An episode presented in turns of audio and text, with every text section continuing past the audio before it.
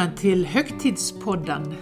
Och vi är ju nu i någonting som faktiskt känns som en ganska stor högtid fast det är en onsdag och det är askonsdagen. Vi är på väg in i fastan, fastetiden och jag tänkte börja den här askonsdagen med en liten faktaruta.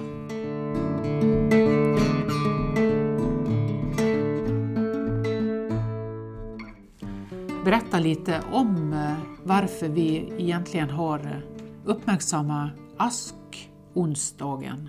För jag tror att i vårt sammanhang så är det för några en lite ny tanke.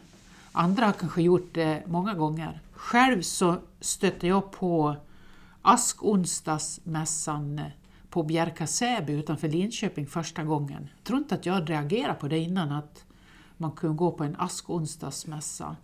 Och då märkte jag också det att det fanns en eh, väldig fest först på tisdagen, fettisdagen. Det är egentligen den dagen man ska äta semlorna, så det har vi väl gjort nu då. Ätit klart våra semlor kanske, jag vet inte. Men det är ju liksom den stora semmeldagen, tisdagen efter fastlagssöndagen och sen kommer askonsdagen. Och då, då skulle jag vilja säga så här, då smyger man igång fastan. Jag tycker det är viktigt att säga det. Man har 40 dagar fram till påsken.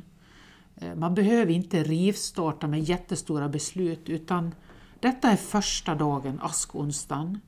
Och då är det 40 dagar innan påsk. Och är man lite nogräknad, då säger man nej det är faktiskt 46. Mm. Men det är så att söndagen räknas inte in i fastan. Mm. För söndagen är ju alltid uppståndelsedagen i den kristna kyrkan. Söndagen är vår gudstjänstdag när vi firar Jesu uppståndelse. Så den är inte fastedagen utan det är de 40 andra dagarna som leder fram till påskafton och så påskdagen firar vi att nu är fastan över och vi firar uppståndelsen. Så är räkningen på det.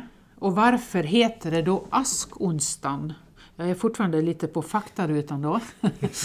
och det är ju det att man kan teckna ett kors i pannan med aska, ungefär som vi ibland ber om en välsignelsebön över vårt liv och då kan vi med olja teckna ett kors i pannan som en symbolisk handling som blir rent fysisk. Så på askonsdagen så använder man aska istället och har man eh, verkligen liksom tänkt igenom det innan och har en tradition av det och en liturgi i det så kan man använt längre söderut så använder man palmbladen som man hade haft då när Jesus red in i Jerusalem och så gjorde man dem till aska. Mm. Och så blandade det med lite olja så blev det den askan man använde då. Eh, så den tecknar man i pannan som en markering och så ganska ofta så ber den som, som tecknar korset då på en askonsdagsmässa om man har möjlighet att vara med på det. Nu är vi ju i en speciell tid men det normala är att man går kanske till en nattvardsgudstjänst på onsdagen för att och liksom gå in i fastan och markera det. Då säger den som Eh, Eh, ger en välsignelsen eller tecknar askan eh, ofta så här. Kom ihåg, o människa, att du är stoft och att du åter ska bli stoft. Och det är ju en påminnelse om vår dödlighet och en ödmjukhet inför livet och att vi faktiskt alla en gång ska dö. Det är ju inget tänk om jag dör utan jag ska en gång dö. Och det är en sorts påminnelse när man går in i fastan att en dag blir också min kropp stoft. Eh, så att påminnelsen är, kom ihåg o människa att du är stoft och att du åter ska bli det. En symbolik som finns som eh, kan vara lite spännande att tänka på inom mytologin är ju fågeln Fenix. Som ofta används den kan användas av, i musikbranschen till exempel. Någon kan ha en låt om Fågel Fenix eller kan vara en grupp som heter det. Eh, och då är ju symboliken, det finns en stark symbolik i Fågeln Fenix och det är att den fågeln brann upp och ur den askan så uppstod fågeln igen. Och det är ju påskens budskap. Att ur askan så kommer livet tillbaka, Jesu död och uppståndelse.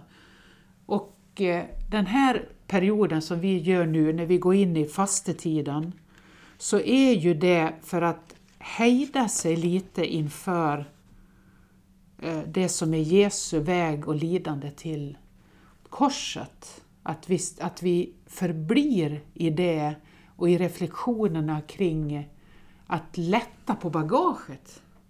Ungefär som när man eh, vårstädar så är det ju det är få saker som är så befriande som att åka till återvinning och liksom slänga saker. Man blir helt så åh vad skönt att jag blivit av med saker. Verkligen. Mycket mer än när man eh, köper nytt. Så får man den befriande känslan va, på våren. Så är ju detta en sorts återvinning, alltså att man eh, sorterar i sitt liv och tar tid till det under de här dagarna fram mot påsken då. Och då är det bra att få börja som vi gör nu på en, en dag mitt i veckan som ändå markerar väldigt tydligt att nu är vi på väg in i, i fastetiden. Och vi påbörjar 40 dagars fasta. Och då är det så här att finns det några nyckelord som dyker upp ganska ofta inför en sån här tid. Och de orden är till exempel förenkla livet, lätta på packningen, eh, uh, smygstarta har jag med mig. Att inte liksom ta jättestora kliv utan successivt gå in i, i en lite förenklad livsstil. Avstå ett sånt ord. Att sakta gå med ett lättare bagage eller att släppa taget kan vara en sån symbolik, att man har någonting i sitt liv som man funderar, är detta verkligen viktigt och kan jag avstå det ett tag? Jag släpper taget om någonting för att ge rum för någonting större. Eh, som då är påskens stora hälsning om Jesu uppståndelse. Att det är att, att jag också ger rum för något kanske viktigare än det, det van, mitt i det vanliga. Man kan säga att det är en övning i att dö bort ifrån saker. Precis som man kan säga, om man säger tänk liksom på döden, att, att askan står som symbol för det, så kan man också säga att vi, vi övar oss ju egentligen året runt varje gång när vi somnar så går vi in i den lilla döden. Och det, vad är det? Jo, det är att vi släpper kontrollen. Det, det tuffaste som finns i våra liv, det är ju när vi, när vi inte kan sova. När vi tappar liksom den där förmågan att släppa taget där, utan man får sömnsvårigheter. Så vi är väldigt beroende av det. Att släppa taget, att släppa kontrollen över allting och, och börja hitta vidare. Så jag skulle vilja liksom ge bara en liten eh, uppmuntran, hoppas jag, in i fastetiden som handlar om att smygstarta, att börja förenkla och också se, det är någonting som jag har tänkt jättemycket på, eh, att den röda tråden som går igenom texterna inför fastan, det är ju att vi gör detta i det fördolda. Alltså att jag gör mitt beslut, min vandring, inte publikt, mm. utan jag gör ett personligt val. Det här ska jag avstå under den här tiden. Och det kanske kostar lite, det är något som jag tycker är roligt att hålla på med, men jag kanske avstår den under en period för att hitta vad är det, hur mycket betyder den här grejen för mig? Hur viktig är den? Eh, är det någonting som jag kan släppa taget om i förlängningen också? Eller ska jag bara göra det under den här tiden? Man får pröva sådana, alltså man skapar rum i sitt liv för mer reflektion och inte så mycket synlighet. Och det där, att jag har tänkt på det är för att jag har märkt mer och mer att, eh, att när vi ska avstå någonting, som i fastan, så gör vi det synligt. Det där har frustrerat mig lite. Att jag gör det publikt liksom. Jag är väldigt noga kanske med att säga nu loggar jag ut från internet. Man kanske kan krasst tänka, jaha, gör du det? Eller nu slutar jag äta socker eh, och nu eh, ska jag ha... Ja, man har liksom vissa mål eller jag, jag jag ska be så många gånger per dag. Eller man, kanske någonting mer praktiskt man säger, jag ska avstå det och det och det och det. Och då, när vi gör det publikt, så gör vi ju egentligen, vi kan ju säga att vi tipsar varandra. Hur ska jag hantera fastan? Eh, och det är ju bra, men, men baksidan av det är ju att det kan bli ganska präktigt. Mm. Att nu, nu gör jag en god handling och att jag liksom gömmer den bakom ett tips till någon annan. Så jag skulle vilja uppmuntra mig främst och kanske någon mer. Gör, gör en del saker som, som kanske är tips på något sätt. Eh, men välj någonting i ditt liv som du gör i det fördolda. Som du inte tipsar någon annan om. Som du inte lägger ut på Instagram eller i de sociala flödena och säger så här gör jag. Utan ha någonting som är ett personligt inre hemligt val. Att jag är beredd att avstå detta och så gör det bara till din bön. Att du, du är i din bön har med, det kan vara, nu tipsar jag ändå, men, men för att liksom förstå skillnaden så kan ju det vara att jag bestämmer mig under fastan att jag ber för någon särskild person eller något projekt eller kanske någonting med ekonomin. Ja, det kan vara så många saker, men det viktigaste är att inte basunera ut det. Utan den röda tråden handlar ju egentligen om att inte göra det synligt. Stå inte i hörnen och be så alla ser. Det är ju egentligen vår tids stå inte i hörnen är ju att vi lägger ut mm. det på sociala medier. Va? Vi gör det liksom synligt för varandra. Ha någonting som inte är synligt. I texterna så står det det här är den fasta jag vill ha. Eh, alltså, bara gjort i tysthet. Ge, öppna, skapa, men prata inte så mycket om det. Utan hitta någonting där du avstår i hemlighet. Så vet jag att vi, vi har viktiga satsningar i vår kyrka som vi snart ska prata om. Men jag skulle vilja läsa texterna och så släpper jag in er i samtalet, Elin och Georg. Jag sitter och talar själv nu men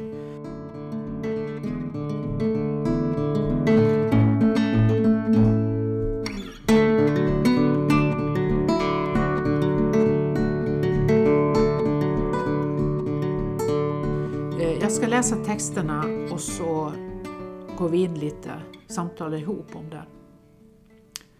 Jesaja 58, vers 4-9. Ni fastar under bråk och gräl och skändliga slagsmål. Som ni fastar idag blir inte er bön hörd i höjden. Är det en sån fasta jag vill se? En dag då man späker sig, hänger med huvudet som ett strå, ligger i säck och aska, Kallar du det fasta? En dag som behagar Herren? Nej, detta är den fasta jag vill se. Att du lossar orättfärdiga bojor, sliter sönder okets rep, befriar de förtryckta, krossar alla ok. Dela ditt bröd med den hungrige, ge hemlösa stackare husrum. Ser du en naken så klä honom, vänd inte dina egna ryggen. Då bryter gryningsljuset framför dig och dina sår ska genast läkas. Din rättfärdighet ska gå framför dig och Herrens härlighet gå sist i ditt tåg. Då ska Herren svara när du kallar, när du ropar säger han, här är jag. Och jag kan läsa Matteus evangeliets text också, Matteus 6, från den 16 versen. Jesus säger, när ni fastar, se då inte dystra ut som hycklarna som vanställer sitt utseende för att människorna ska se att de fastar. Sannerligen, de har redan fått ut sin lön. Nej, när du fastar, smörj in ditt hår och tvätta ditt ansikte så att inte människorna ser att du fastar, utan bara din fader i det fördolda. Då ska din far som ser i det fördolda belöna dig.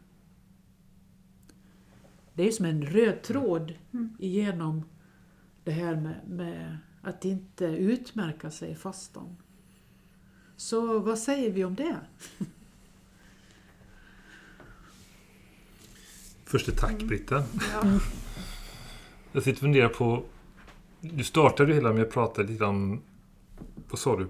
Påminnelse om vår dödlighet. Ja. Så, så tänker jag vi kanske tänker för lite på detta att vi är dödliga. Det är lätt att tänka att man är odödlig och man agerar ju som att man är odödlig. Jag vet att i typ 200 år, ett stenkast härifrån på Stampens kyrkogård, vi sitter och spelar in i Göteborg här, ska vi säga så. Så står det en skylt där, jag tror den har suttit där i 200 år. Då står det Tänk på döden Ja, en gammal skylt liksom. Och den, den typ säger alla göteborgare som åker förbi där och är lite känd för det. Man hajar ju till. Ja, exakt så. Tänker du att vi liksom lite generellt tänker för lite på döden? Alltså gemene man? Och, och, hur knyter, och knyter den sig an till fastan nu? Jag tror, att, jag, jag tror att vi tänker för lite på det. Att vi är lite ängsliga inför... Kanske inte så ängsliga för döden som döendet. Det är döendet vi är rädda för, i alla fall jag. Hur blir det? Hur är det? Hur, hur, hur ska det se ut runt omkring mig då? Eh, Och det här är ju en liten död varje kväll vi gör när vi släpper kontrollen. Att jag tror att fastan Eh, för många så kanske det är så att man inte ens reflekterar över den. Men vi i kyrkan har nog hittat lite tillbaks till den. Mm. Att vi, och det tror jag handlar om att vi hittar symbolerna. Att man behöver något konkret. Det är som att, att vi hittar bönen när vi börjar ha ljusträd och ljusbärare. Vi hittar tillbaka till bönen. Att fler blev, blev modiga att be. För man kunde liksom tända sitt ljus och och plötsligt så upptäcker man, oj, vi är ju många som vill be, men kanske några har ägt det liksom i våra kyrkor och, och varit de som verkligen ber och vi andra tystnar. Så tänker jag också att, att fastan är en sån där eh, tid där, där vi får hjälp med det genom att vi har de här symbolerna och att, att det som är döden, som, ju, som den här fågeln Fenix eh, är ju en väldigt stark bild för det, Eh, Att, att vi liksom påminns när vi gör det, den där teckningen av askan. Liksom. Att jag faktiskt en dag ska bli aska. Eh, Det är ju lite omtumlande eh, och vi behöver symboler för det, för att kunna ta in det. Att så här är ju livet. Vi är ju ständigt, så fort vi föds så är vi döende. Liksom. Ja. För vi, vi är ju, alltså successivt så, så bryts vi ner igen. Att vi lever liksom i den eh, cykeln. Och fastan blir en väldigt bra tid tycker jag att- påminna sig om du vet det här lilla dängan, du kan ingenting ta med dig när du går. Nej. Det är någonting med det, va? att man släpper taget om saker och påminner sig om, tänk på att du är stoft och åter ska bli stoft. Sen så lever, nu spelar vi in den här podden mitt i en pandemi och varje dag så är det ju liksom siffror på hur många som Ja. dör. Liksom som på ett sätt som aldrig varit förut. Så, samtidigt kanske det är så att man tänker lite mer på det där. Man, det aktualiseras ju hela tiden. Ja, så är det ju. Och vi ser i vissa länder liksom de staplar kistor på varandra. Liksom. Ja. Och hur ska vi hinna med begravningarna och vem får gå? Och vi, så vi har ju varit mycket under den här perioden i Mm. den. Men hin- hinner vi leva om vi tänker på döden? Kanske ännu bättre. Ja. För att, att det gör på något sätt att man värdesätter livet. va? Mm. Mm. vet när man är nära att någon som är döende, verkligen sjuk, och Mm. man vakar eller man själv får en diagnos på en sjukdom som kan leda dit ganska snart, alltså som är obotlig eller Mm. så blir det ju liksom plötsligt så blir ju livet så otroligt värdefullt. Mm. Och nu har vi en möjlighet att ta tag i den upplevelsen redan nu Mm. genom fastan. Fast vi kanske, många av oss, mår rätt så bra. Inte alla, det gör vi inte, men, men många som kanske tänk, inte tänker så mycket på det får möjlighet att reflektera. För att jag tror att det bara gör att man... eh, Att tänka in att, att jag faktiskt ska dö gör att jag kanske värdesätter och sorterar lite. Vad är viktigast?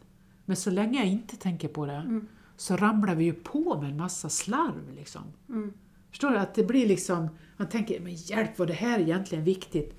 Varför har jag inte, säger, säger jag om jag får en, en diagnos som säger du, nu, nu ser det ut så här. Men hjälp, varför tog inte jag vara på det? Varför satsade inte jag då när jag hade... Att, att det kan bli en, ett sätt att bli lite Mm. djärvare. Jag, nu tänker jag, jag kanske Mm. pratar för mycket. Nej. Det, Jag har en, hundra frågor, ursäkta. Ja, jag, har, jag bara säger snabbt. Jag, har, jag såg den här Tricoloren, Just franska, det. och där finns det en som heter Den vita filmen. Och där är det en man som har bestämt sig för att han vill dö, men han klarar inte att avsluta själv, utan han ber en annan man eh, han får pengar liksom. Han lejer en mördare kan man säga för att skjuta honom i tunnelbanan. Eh, Och det här är väldigt dramatiskt att bygga upp det här, hur det blir då. Och så kommer han eh, och så kommer den här mannen emot honom när han äntligen blivit övertalad att han ska göra det här. Och så skjuter han med lösa skott. Och den här mannen faller ihop och sen märker han att han lever. Och först blir han ju jättearg, liksom, för han har ju ladd, liksom, verkligen nu laddat för att nu ska jag dö. Och så frågar ju den där då, ja okej, då sätter jag i riktiga skott nu. Vill du fortfarande dö? Men då vill han ju inte det. Nej. Utan då börjar han ju verkligen leva. Så det är någonting med att komma nära döden Mm. gör livet mer värdefullt. Långt svar på en bra fråga. Mm. Och i faktarutan så måste jag säga att det var Juliette Binoches film. En fantastisk Ja. ljud, musik. Ja, ja, vi, vi hade den CDn. Det var på den tiden man lyssnade på CD.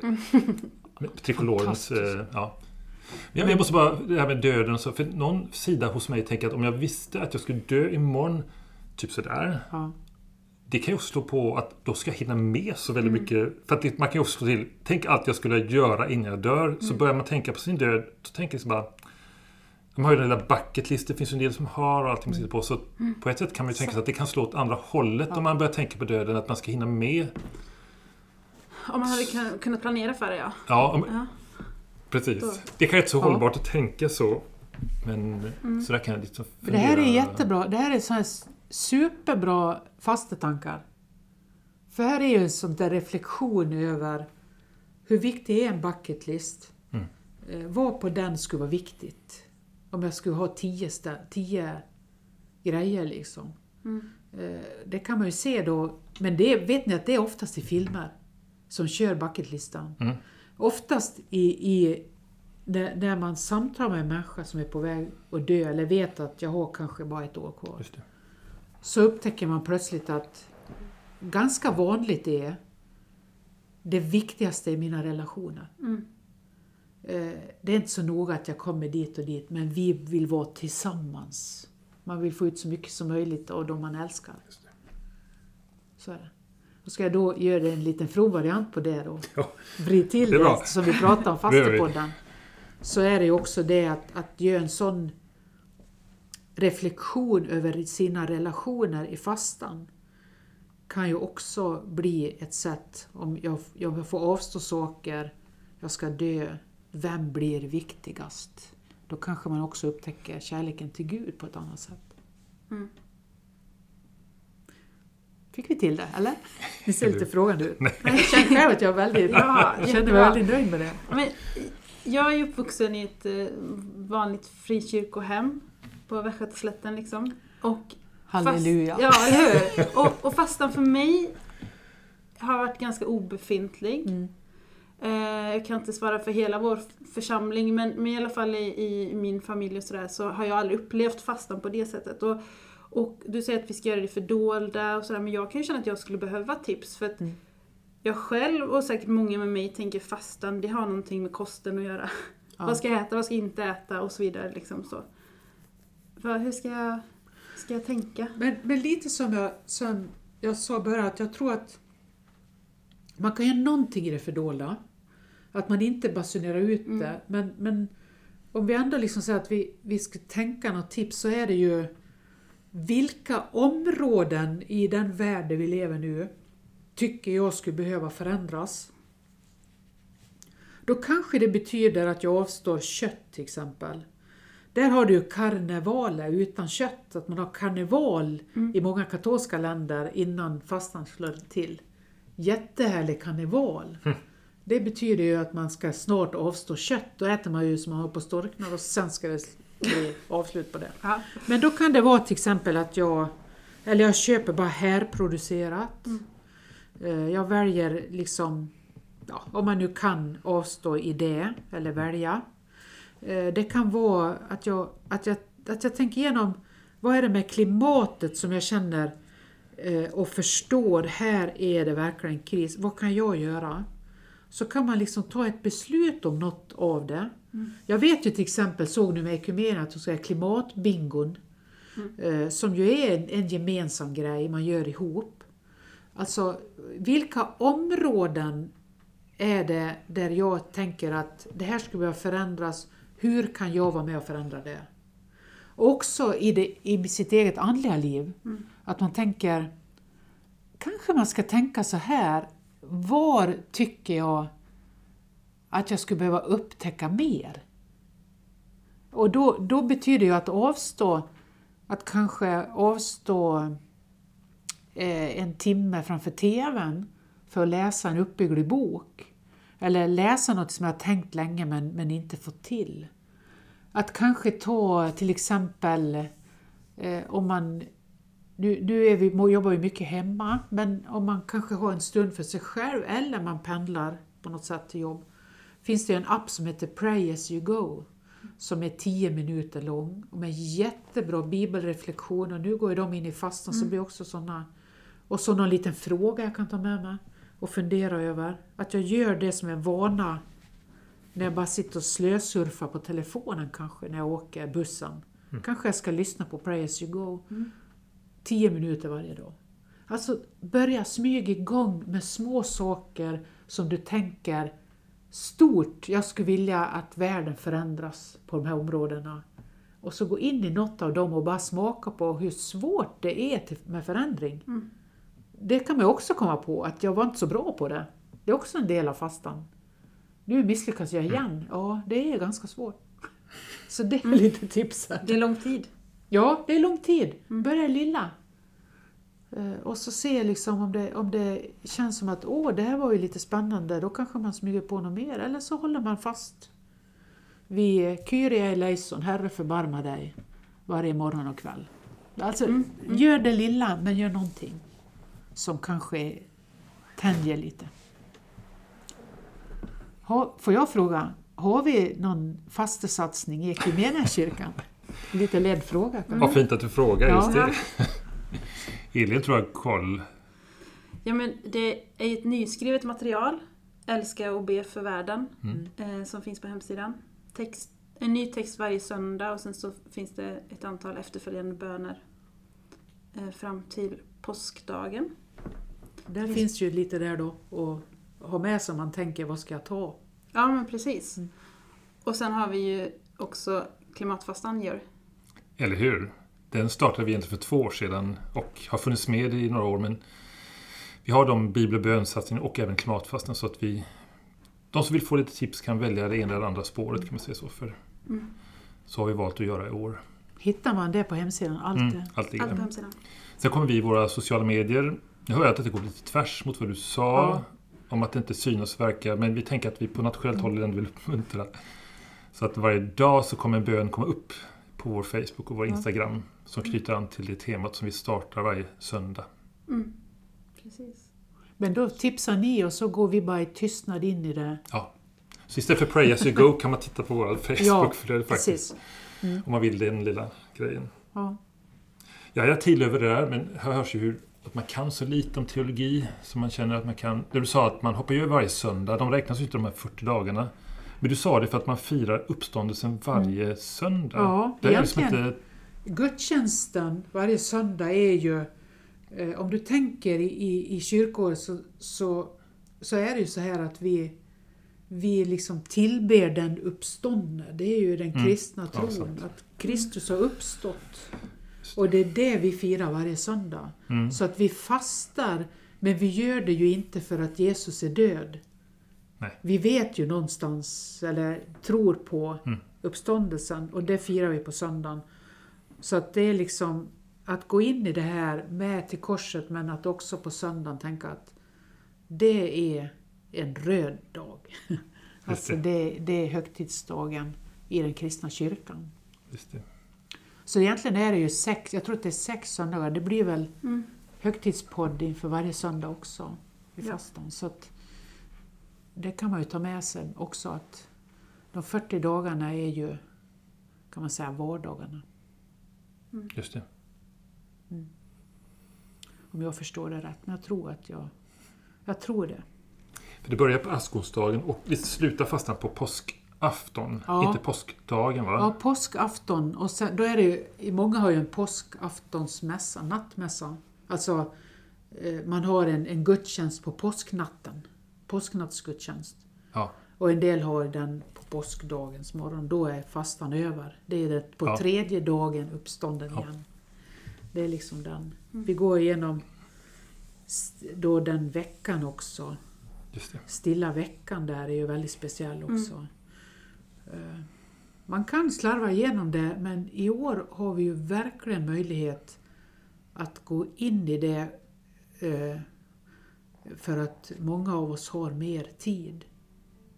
Och kanske har har blivit lite mer allvarsamma i att, att reflektera. Jag vet inte men många jobbar som vanligt och har väldigt mycket jobb men men, men det är ju någonting med att, att hitta en liten tid varje dag. Så det är ju lite högtidligt att vi börjar nu. Mm. Askonsdagens eh, gudstjänst med en högtidspodd.